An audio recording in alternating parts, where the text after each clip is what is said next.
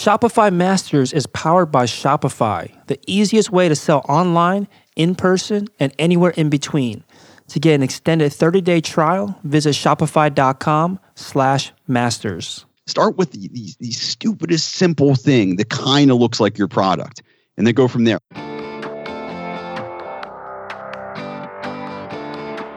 Hey, my name is Felix. I'm the host of Shopify Masters. Each week, we learn the keys to success from e commerce experts and entrepreneurs like you. In this episode, you'll learn how to know what kind of feedback to take and what to ignore, how to prototype as quickly as possible, and how to pitch your product to blogs prior to your launch.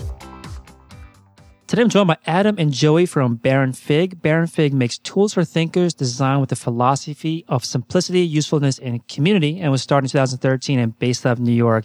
Welcome, Adam and Joey. Hey, what's up? What's going on, Felix? How you doing? Good, good. So you're actually one of the first uh, companies that I've had on that has had that same I guess description of your brand on all your profiles exactly the same. Usually, when I have a guest on, they'll have one variation of the way they describe their company on Twitter, and then different on Instagram, different on Facebook. So obviously, you guys have uh, given a lot of thought into how you want to describe your company. How did you come up with this? Uh, I guess this uh, this slogan or this tagline of "Tools for Thinkers," designed with the philosophy of simplicity, usefulness, and community. Oh man, that's a good question. Uh, so you know, we started with the Confidant Notebook back in 2013. Uh, it actually originated from me going to art school and seeing that uh, there, there was no notebook that my design peers had really enjoyed. So I went to Adam. Adam, do you remember that? I think it was a Thai yeah, restaurant. I remember way back in the day. Yeah, it was, well, it was actually way before that. Way we started the company. I think it was 2010 when Joey met and I met each other, kind of like a meetup in New York, and he was telling me then I was a huge fan of stationery products. And he said, "Yeah, at art school, kind of everyone has a MacBook Pro or MacBook right. Air, but when it comes to a paper notebook, there's nothing that really everyone liked." Right. So the question was, why is there ubiquity in one tool and not the other? And then, can we solve that that uh, problem? And so, uh, you know, I, I presented to Adam like several times over the course of a few years, I think, right? Yeah, something like that. Yep. Yeah, it was ridiculous. And finally, I think I had said it too too many times where Adam was like, "Why don't we just do it? Let's try." so, I guess the timing was right cuz cuz we were both like, "All right, yeah, let's do it." And we started off by emailing over 500 thinkers around the world. And a thinker is designed as uh, is sorry, and a thinker is basically anyone who has a brain and uses that for their job. So it can be as sexy as you know designer, illustrator, uh, architect, but of course it's it's pretty much everybody who works at desks and uses notebooks. Uh, so we asked one simple question was was what do you like in a sketchbook or notebook? And I sent over 500 emails because I figured, ah, oh, you know, maybe I'll get 10% response rate. You know, if I could get 50 solid pieces of feedback, that'd be fantastic to start. Well, apparently the question struck a chord because we had an 80% response rate and I had over 400 email conversations going about what was missing in the notebook market and how people felt and basically encouraging us to continue this project and, and try. So we took all that feedback, we put it into a Kickstarter, launched that Kickstarter, and we ended up raising 11 times our goal and that's when we realized that there was something to it. Yeah, so you've you've clearly have had a lot of success on Kickstarter. We'll get into that in a bit. Uh, I want to talk about your experience of meeting each other. So you you mentioned, I think Joe, you mentioned that you met each other through a meetup in New York. Uh, yeah, Mastermind. Remember that, Adam? Yeah, so it was a common friend of ours. Like, hey, we're gonna all meet up, and we're gonna have this mastermind group where we all kind of work on our individual projects and we're going to be responsible to each other every week when we show up. So it was an interesting idea, but Joey was there.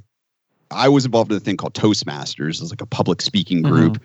And the guy who organized this was one of the guys in there. And then Joey was a friend of a friend of a friend, something like that, when he was a freshman at the SVA, School of Visual Arts, studying graphic design. So I was working in finance in the time, so totally different field, working at a hedge fund. And I don't know. I mean, Joey, I really like Joey's design from the get go. Even as a freshman in design school, I thought what he was making was really cool, and it's something I respect. And I always tried to design. Like back in high school, I made some websites for people, but I was never any good And like the scariest thing in the whole world to me was a blank Photoshop page. And it was just like the fact Joey could sit down and actually make something that looked good. It was like, it was very impressive to me. So from there, we kind of started working on a bunch of projects together. Joe, you want to tell me about that? Yeah, well, when when I met Adam too, it was like you know there was this group, and I guess over time you can tell who's really really wants this and who who thinks they want it. And Adam definitely exhibited like a ridiculous amount of determination, and he still does every single day. Even our employees say like you know if Adam gets his mind set, there it's just like it's going to happen you know, it's like sheer force of will. It reminds me of uh, John Wick, if you guys have seen it. it's like Fear the Boogeyman, Adam Kornfield. So, so anyway, uh, yeah, we we started just meeting together separately from the group. We eventually left the group, and then it all sort of trickled down into uh, you know the story I told about Kickstarter. Well, so th- there was there was an intervening period, and people always say, "How do you find someone to work with?" Mm-hmm. And so we worked on it was me, Joey, and one of our third friends, Scott. They kind of worked together in this intermediate period where we yeah. worked on an online travel website. We worked on online art school together. Uh, Joey was freelancing at the time. Kind of all helped him with some of the things he was doing. So I would say during that period that we worked on a number of low risk projects that we all kind of had our main thing, our main job. I was still working, Joey was still in school. That it wasn't too important to like make money on something right away, but we got to see how it was working together. So I think it was about three years at that point. By the time we were finally, that Joe and I were like, "Oh, let's do this notebook thing." So by yeah. that point, it was just kind of like another project. Like, okay, here's a new one. Let's what, what do we need to do? Let's get started. So I think that was very important. I tell people today, it's like if you want to find someone to work with, find someone that you have worked with, and you'll see if it works or not. Yeah, I, th- I think that's a great approach of starting with a bunch of small projects with maybe not crazy expectations, right? Because you don't know if you guys can work well together. You don't know if this particular project you're working on is going to be successful. You don't want to base the potential partnership on one project itself. You want to kind of trial these things out. So, as you were going through this process of three years of working together, what did you notice, or what, based on your experiences, what have you noticed about what you should be paying attention to when you are looking for a partner? What are some key things that that you find important to to to look out for when trying to identify a key partner? Yeah, Adam, you want to take that? Yeah, sure. I mean, one, does the person show up on time? That which to Joey I is huge. Whenever we would need to be somewhere, like it's amazing. Say Joey and I have to meet somewhere at 11 a.m. I don't know wherever we're going. Inevitably, the two of us will both be hanging around the block somewhere around 10:40. And it's like, hey, you around? Yep, we're both there early. It's like not only are we there on time, we're both there way early. And you see people that show up late. Oh, and they have a sto- story. Oh, mm-hmm. the train was late. Subway, this that. It's like no. I don't know what you need to do. If it's important, be there on time. So speaking uh, of being there on time, real quick, there's this curious thing about people who are late. They're always late by the same amount of time. Like I have a friend, and you know I don't need to name her, but she shows up 20 minutes late every time. Or another friend, he shows up 15 minutes late every time. And so that just bugs me because you're I, am definitely going off on this other thing, but it's just like you're clearly on time for your lateness every time, so you can do it. It's just you just have to make an adjustment. All right, uh, I've, uh, I think I think I think I'm with you there, though. I think uh, if you can't find someone that that respects your time, then that kind of says a lot about what potentially could come down the line. So, other other than time management, any other kind of characteristics that the both you look at? I mean, are they honest with you? Do they tell you? You know, are they making up stories about something or telling you what's actually going on? Hardworking and consistent. to actually do what they say they're going to do, or at least you yeah, know follow through? Pr- pretty much make it work. I mean, obviously, you can't always make everything work for various reasons, but like, does it generally things get done? Uh, respect for your opinion. Joey and I we come from very different backgrounds. I mean, I came, I studied computer engineering and business in college, and then Joey studied, went to college twice actually, four years for literature and philosophy, and then four years for graphic design, which is incredible of eight years of undergrad college. But so we have very different backgrounds, but it's incredibly useful for forming a collective opinion and coming to the right idea at the end of the day. So I think it's very important to respect each other's opinions, and along with that, to have very different skills. Joey, you absolutely. Yeah, I think like um, you'll notice a lot of people tend to gravitate towards people who are like themselves, right? It's a it's Mhm. probably some sort of pack mentality, uh, and it's great for maybe social reasons, right? You you you hang out with people who do things that you do, like I don't know, play video games or watch movies or something. But when it comes to business, um, having a, a partner that does what you do just adds a redundant set of skills. You know, for example, two designers teaming up or two developers. Uh, neither one of those teams is as powerful as one designer and one developer. Um, so it's important to you know for those of you out there who are trying to get a partner and build a, a company or a product that you go outside of your comfort zone and find people who are not like yourself and who can contribute things that are very different from what you do. Hmm, that makes a lot of sense. I think that that's important to note that you, you what you're going to gravitate towards, not necessarily what you need for your business to be successful. Now, you mentioned that one of the first things you did early on was to survey your essentially your target customers. You had access to 500 thinkers. You sent them an email. How did you get? I guess this this email is how were you able to reach out to 500 uh, target customers?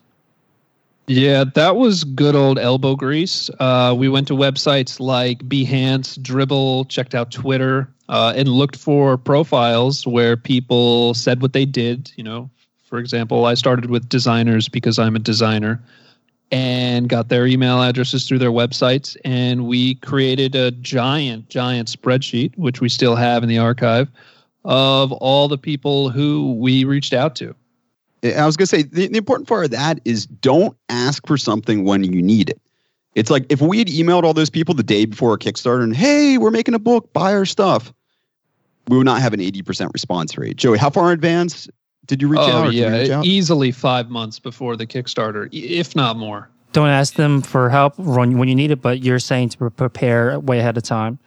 Yeah, like do, you don't really. I mean, we kept the email short. I think a lot of people who pitch things, I get pitches all the time in my inbox, and if you send me two sentences, I'm probably going to respond.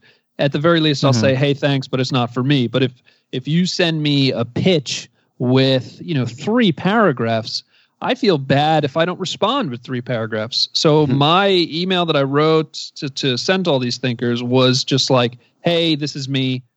We're trying to make a notebook. What do you like in a sketchbook or notebook?"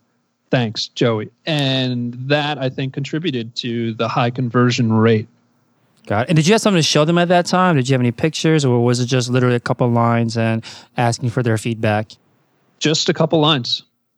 Got it. Now, um, you mentioned that a lot of people got back to you, and I'm assuming that maybe your questions were pretty open ended. So you got a lot of great uh, information, a lot of great data coming in. How did you sift through? How did you know what kind of feedback you should take, which ones you can either ignore or maybe push off until a later iteration? Well, it, it was it was good that I was doing most of the emailing because I was also doing a good chunk of the design. Mhm. Uh, and so, me being directly connected to that feedback, I, things naturally floated to the top, right? You you hear the same thing over and over again, and you realize, okay, this is an important thing. And a good example of that for our products, we make tools for thinkers, and the first one being the notebook, was that it opens flat, right? And you would think that you know every notebook should open flat, um, but there are so many notebooks out there that when you open them up, there's this big curve on the inside Mhm. where it's attached to the spine. Um, that makes part of the page unusable, and overall, it's a terrible experience. And so we took that very seriously. Uh, and we actually, because of all that feedback, because of my personal experience, we re engineered how a spine works uh, from the ground up, uh, which is something that, you know, notebooks have been around for centuries. And I guess at some point people just stopped looking in that direction and said, well, you know, hey, let's make computers and cell phones, which is fair enough. But um, all of these evolutions and other materials and technologies had been going on while the notebook had not been evolving as much. For example, you know, there's glue nowadays that can stretch once it's dried. It becomes elastic, and that didn't exist when notebooks were first, um, you know, invented back in the day. And so we took all of the different uh, evolutions of things that we could contribute towards a notebook, and we designed what you see now as the Confidant. Mm-hmm. So you didn't need to even take a super methodical approach to consuming, collecting the data, consuming it, analyzing it. You just made sure to immerse yourself in all the feedback, and that naturally impacted your your design.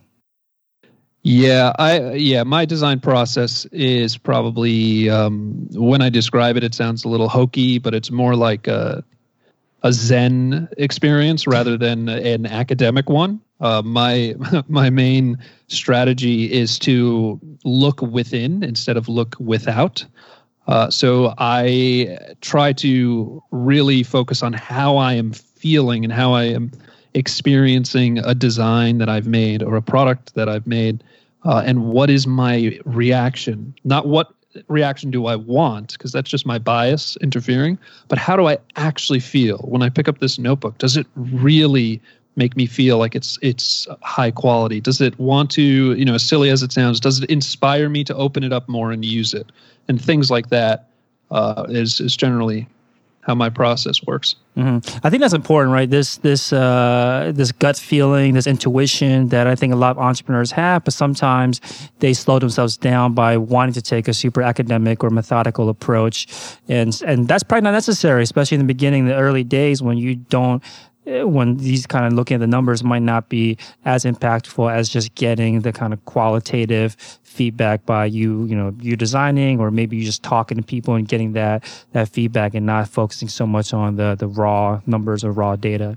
Right. Right. Yeah i was gonna say i was gonna talk a little bit about prototyping. Just like i think there's a general consensus with physical products it's like oh you're gonna do it the first time and it's gonna come out perfect right? It's like i want to have the dream this in my head and then eventually we'll crank out the final perfect thing. But it's a very mm-hmm. iterative process that we use for this first notebook and for all of our products that come up. Start with the, the, the stupidest simple thing that kind of looks like your product, and then go from there. Like our first version of the notebook was literally Joey covered some other notebook in Canvas, and like how did it look? And our second one, which is my favorite, is Joey literally watched a YouTube video about how to stitch notebooks. I remember we had a meeting on like a Wednesday, it's probably in 2013. Came in the next Wednesday with this hand stitched notebook, which it's definitely it's definitely not the final confidant, but it is. It's the Cheerios one. Yeah, the Cheerio. Yeah, the boards in the spine are literally Cheerios boxes. but you know what? It gave us something to look at and feel and touch, and then we could take that version to like kind of a professional bookmaker to get our next prototype. So it doesn't go directly from oh here's my idea to here is the final production version. Now, uh, I want. I definitely want to talk about that a little bit more prototyping. I want to go back to your the kind of description of your brand real quick. So, simplicity, usefulness, that part makes sense. I can definitely see thinkers talking about this. They want something simple. They want something useful. Now, the last kind of uh, tenets of your of your brand is around community. Can you talk about a bit about that? Like, how did you or why did you decide to also uh, has add some emphasis on the community aspect of of your brand? Well, the the notebook was born from a community of thinkers, right? Those 500, those 400 people around the world who shared their thoughts. Uh, and on Kickstarter, we presented it uh, as designed by the community, which it very much was.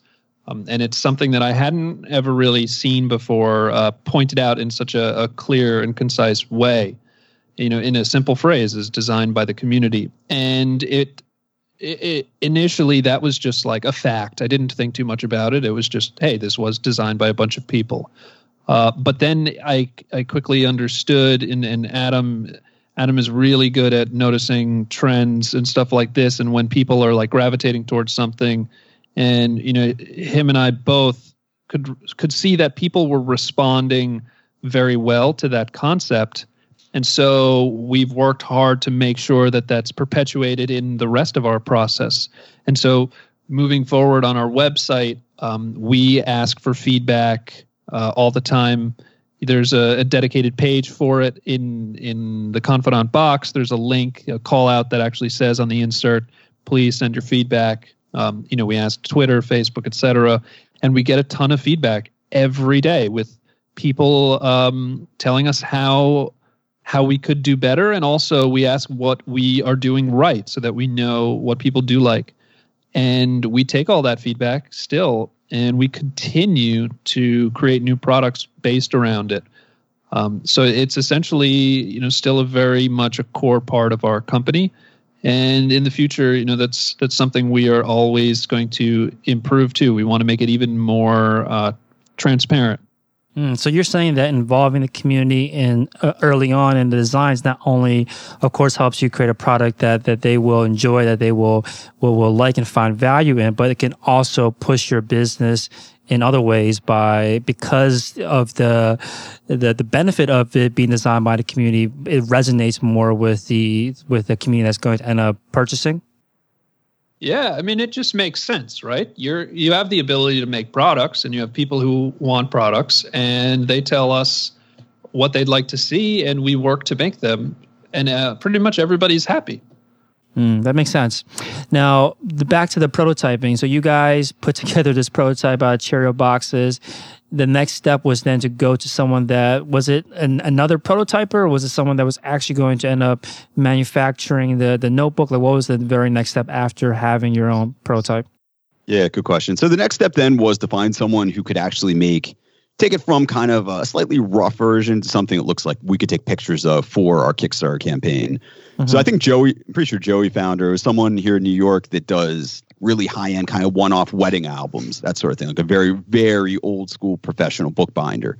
And it's expensive. I mean, I think we spent two or three hundred bucks for each. We bought, I think we got made two of them prototypes and if you go back to our first Kickstarter campaign for 2013, that's the book that's in all the video and in all the photos. And it looks very, very, very much like the final prototype, final product that we're selling today. So it's important to get that step. And then you could take that actual prototype that looks 95% or 98% like the final version, and then take that to actually get it mass produced. Got it. So let's talk about Kickstarter. So you actually have launched, both you have launched, I believe, three campaigns.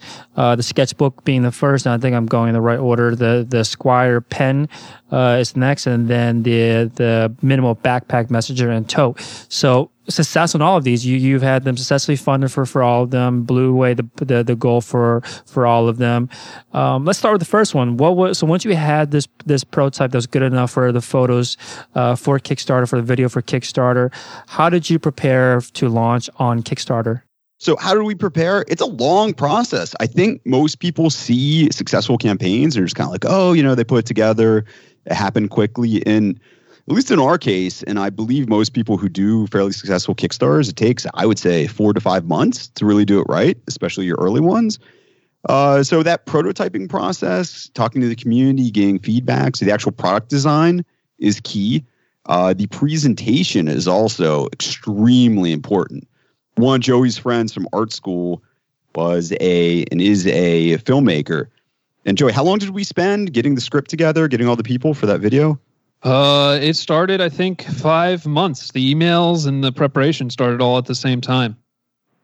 Right, but I mean, actually, and then doing the video itself. So we wrote a script, multiple drafts of a script, and then we had, I think, six or seven different people in it, different oh, types the of actual thinkers shooting and whatnot. Yeah, I mean, yeah, that, that was probably a couple month process of the script and then actually setting up the different shoots and coordinating. I mean, it was quite an orchestrated project when you're putting together a especially your first kickstarter campaign what did you know that you had to include in the video or in the, the actual copy on on the, the, the the entire description on the page? Like what did you know that you needed to include to get the right kind of attention and to get this campaign funded? I could say so much about this but i think the real and the real important thing and this is for kickstarter specifically is not don't just say what you're making, but say why you're making it. Can you say more about that? Like, why? What's the the, I guess the difference in your eyes? When you say um, what you're making, you know, here's a notebook. It has 192 pages. It's 5.4 by 7.7 inches, etc. It's not that exciting, right? Comes in dot grid, ruled, etc. But when you say that I I am creating a tool for thinkers to help them change the world because that is something that drives me every day. That is something that people respond to and want to support. And that's what Kickstarter's for. Yeah. And, and also, the visuals are extremely important on your Kickstarter. I mean, you have to make sure it's done right. That's both the video and the photos. Make sure you have nice lifestyle photos, product photos. Because without that, I think the more investment you put in your Kickstarter page is the more credible you appear to buyers because if people don't want to spend much time putting the page together, why should someone buy it? And then also doing a lot of outreach in advance, both to customers and different blogs, people to be interested in it. Because momentum's really key on that first day. Like you really, whatever your goal is, you really want to hit that fairly quickly on day one, two, or three max to show. And it's kind of like an upward cycle for in general because then the more money you raise and you hit your goal then media tends to pay more attention mm-hmm. blogs large or small and then kickstarter pays attention features you and then more people see that and they buy and then more blogs etc so it's important to show momentum out of the gate so this this kind of outreach is building the buzz before the campaign launches. You mentioned that you reached out to customers, to to to PR, to to blogs. Uh, how did you split your time? Like if someone had to focus on one or the other, which what's more important, trying to get those early customers to buy, or or focusing the time on on getting the, the blog features? Uh, I don't I don't think it's almost like you can't really split them. Every element is important. You know, it's like saying if you wanted to make um, you know a good pasta dish. Do you, do you, do you, do you throw do you throw in the pasta or do you throw in the tomato sauce? Uh, and they're sort of like um, if you want to make this right you you need everything. You need you need um, you know the good product the good outreach the good presentation. Uh, there are no exceptions Got it. So when you're when you are reaching out to customers and reaching out to these blogs, how do you? Pro- I'm assuming you approach them differently depending if they're a, a, potential customer or if they're a blog. Like, talk to us about how you, yeah, I guess you you pitch your your product to. So let's say let's start with the blogs. How do you pitch your product to to blogs when you are gearing up for a crowdfunding campaign like on Kickstarter? Um, I mean, you have to. You, you have to be honest. You have to really care about what you're making. If you're just in it for the cash, just quit because people will see through that, especially the people who would potentially be your biggest backers, the most mm-hmm. passionate people about your mission. Uh, we'll see that your mission is is devoid of, of some sort of um, integrity or something. So you really, first of all, you need to be doing something that you believe in. Uh, and then it's it's a very short email that just says, "Hey, this is what I'm doing. If you like it, or if you want to know more, let me know." Uh, you know, and sometimes you link to the site, or sometimes you send some pictures. Um, it's it's just very straightforward. It's it's more about quantity rather than um, you know any specific formula to mm-hmm. make yeah. it strike. Right. As someone once told me a while ago, the length of your email should be inversely proportional to how well you know them. So if you don't know someone, oh no, I'm sorry, I got that the wrong way. Directly proportional. Sorry. So if the, you don't know someone very well, you want it to be a very short email. Mm-hmm. If you do know someone well, then you can make it a longer email. Mm, I like that. I think that, that makes a lot of sense. So while you are reaching out to these blogs, uh, because they have you know content schedule, they have a queue of of things to write about. You probably have to reach out to them you know, maybe weeks, maybe months ahead of time before your campaign launches, and they agree to say, "Hey, we're interested in this. This uh, product is coming out into your your crowdfunding campaign."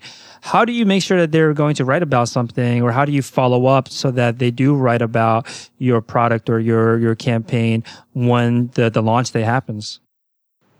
So uh, it's good. Go ahead. I was going to say, so it's going to be a total mixed basket of some people are going to respond right away. I love it. Keep me up. And then as you get closer, let them know. Other people, you're going to hear nothing. And these are the most mysterious. And a lot of bigger like publications do this. And our experience, other people we know, where it's they won't even respond to you. And then suddenly, maybe on the third or fourth day of your campaign, you'll get an email back from them referencing your email from three months prior. And they, they have more questions. Or other times you've emailed them four times, never heard a thing, and suddenly you get a giant article written about your product. So it's definitely a mix, but for sure, the more emails you send, like Joey said, and the more quantity heightens your probability of getting coverage. Mm. Do you remember how many people you end up reaching out to for that first campaign? Oh wow! I I would say thousands. Wow. I, I didn't stop emailing um, until the thirty days were up, and I spent probably fifty percent of my days emailing. That's, that's I think crazy. there's a there's a picture of Joey on day like number twelve and I think his girlfriend or someone took, and literally he's like asleep on the bed with his shoes on. That it was just like it's so much stuff going on that he just like fell asleep, couldn't even move. That's hilarious. Yeah. Yeah, it was like face down, just completely Passed passed, out. out. So now the customers, then when you when you started reaching out to these people to prepare them for the launch, were they just that list of 500 thinkers that you had accumulated, like how, or were there other ways that you were getting people that are interested in in your product prior to the Kickstarter campaign? I believe by that time the Kickstarter, the very first Kickstarter launched, we had a Twitter going and Facebook page. Uh, I can't remember if we had Instagram. I think we did. Um, yeah, so it came from you know the email that we had been sending out, the social media, and then we also had a website uh, that introduced the project in a very basic form um, and had an email sign up for people who'd like to get notified. So there was uh, that was collecting emails for I don't know three months probably. Mm-hmm. And so, and so e- email is very effective that we found. You definitely want to don't overlook, especially in the very beginning or ever, if you get people to sign up, because then there are people that want to know, and you can let them know, which is higher probability that they're looking to take action. And two is definitely friends and family, which we didn't talk about, but it's key. Make sure you let people know as far in advance as you can. Just like we talk to the customers months in advance, that you tell your friends and family way in advance for it. Like no one likes to be say, "Hey, someone you haven't heard from a while on Facebook, you get a message, "Hey, I got a new Kickstarter up. Here's the link. Like donate." And it's like no one wants to get that email. But if someone says 3 months in advance, "Hey, we're coming out with this new thing. What do you think?" and then talks to you again about it, you're much more likely to back it. Right. Keep them kind of involved in the beginning rather than just asking for their money for the first time. So the email marketing aspect of it, were you were you guys constantly sending out emails during the campaign or was it just during the launch day? Like what was the email marketing strategy for for reaching out to to actual uh, backers or potential backers and potential customers? Um, again, this is for the first campaign, the uh, Confidant Notebook. We sent an email out a couple days before saying, "Hey, it's going to happen on you know Monday or what Tuesday, whatever it was." Uh, then Tuesday we sent an email. I think halfway we sent another email, and then we actually had an email planned for the end. But Adam, I don't know if you remember this. We we had done so much more than what we asked for that it was kind of hard to send an email that said, Right. "Hey, come back and give you know pledge more money to a campaign that was already 11 times its goal." Uh, so we we did not send that last email. Yeah, because I see here on the at least the first project there is the stretch goal which you did also hit. And just kind of recap, uh, the goal originally was fifteen thousand dollars. You had a stretch goal of one hundred fifty thousand dollars. Ended up closing the campaign at a little bit over one hundred sixty-eight thousand dollars. The the stretch Right. goal. What was the thinking behind that? Because I've seen this every once in a while on Kickstarter campaigns. What is a stretch goal, and how did you guys use it for your campaign? Um, Adam, you want to do that, or do you want me? Yeah, go ahead. So a stretch goal is essentially um, an additional goal beyond the original. So Kickstarter does not allow you to change your goal once you start. Uh, and you know we do our best to judge the correct goal that we should um, we should attain. So you know fifty thousand or a hundred, or in, in our first case fifteen thousand. But ultimately, we can't predict what will actually happen. And we hit our goal on the first day Yeah, like And so- 23 hours in, something like yeah. that. Yeah. And so we had, uh, you know, 29 days left. And so a, a thing that kind of has evolved through the Kickstarter community that's not official, uh, Kickstarter doesn't support it in any way. There's no like, you know, uh, interface mechanism to do this. You just post it. Is the stretch goal where you say, hey, we hit our goal. We've got time left. Let's go for 30,000 and we'll add another uh, color to the, the selection, for example. Uh, so we ended up just doing stretch goals um, to 150,000, and like you said, uh, at that point we were like, all right, enough is enough. Like you know, we really did a good job. Let's let's start things off on the right foot with our customers as opposed to constantly pushing.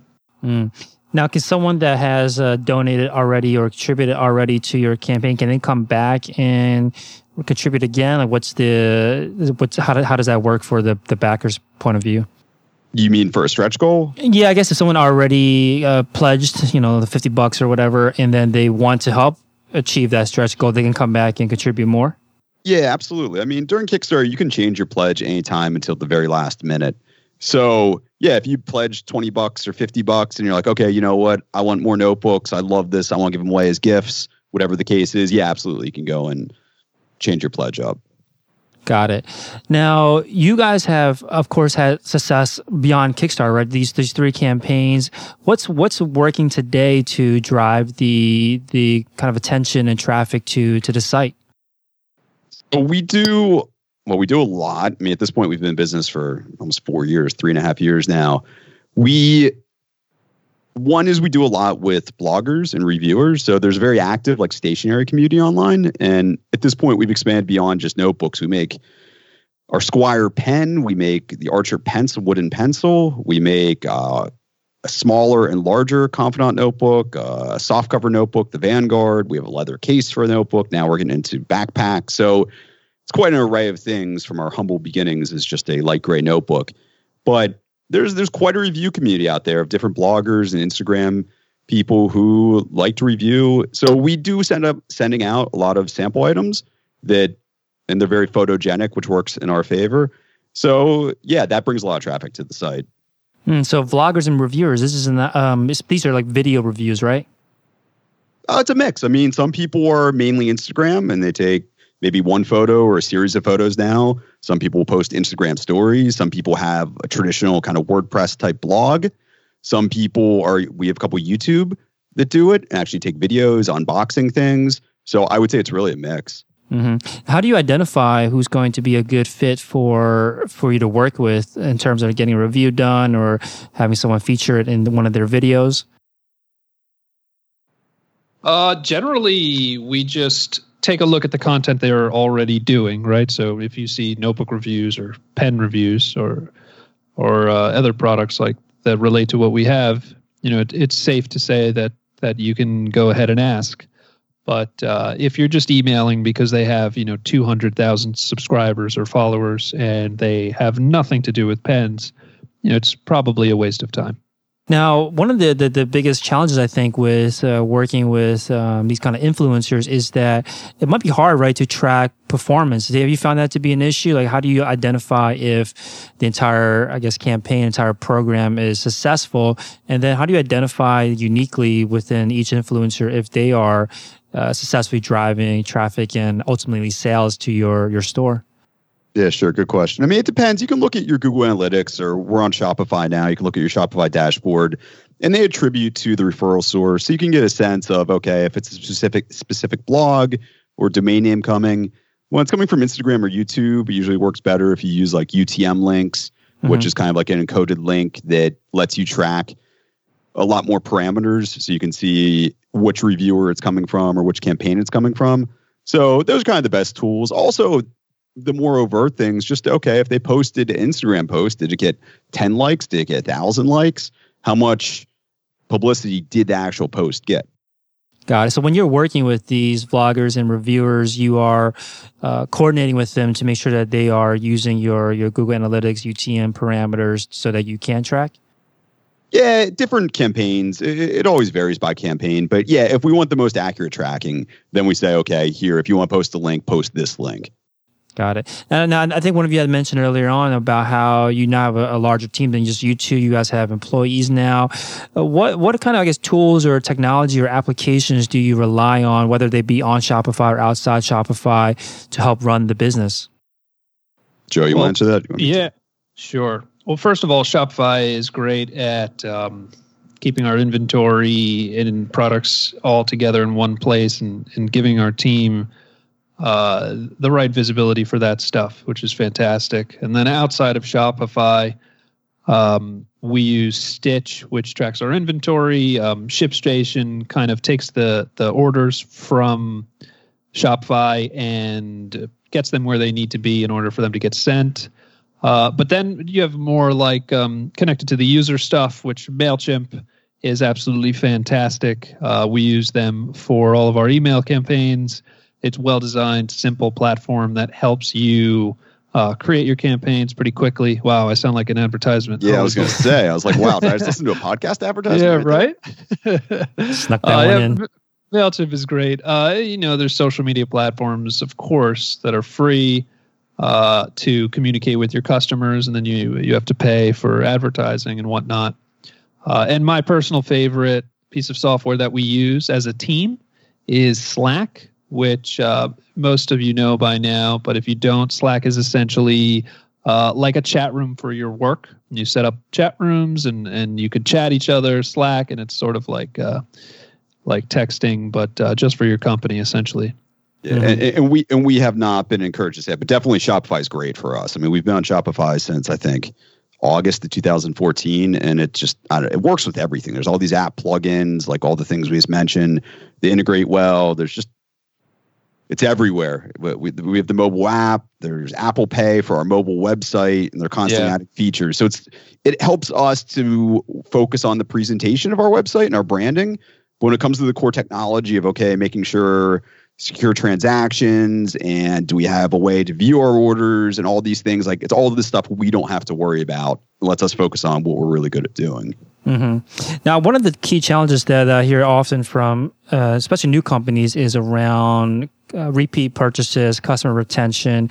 The good thing about what you guys have going on is that you have different products, of course, and, and, and, these are all products that are are you know heavily targeted at the customers that you've built already. And then, of course, the things like the notebook, people are going to need new notebooks as they start using the ones that they have.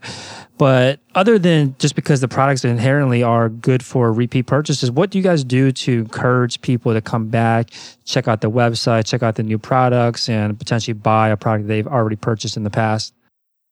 I don't think there's any like magic bullet. I think it's to continue to create a quality brand and quality products.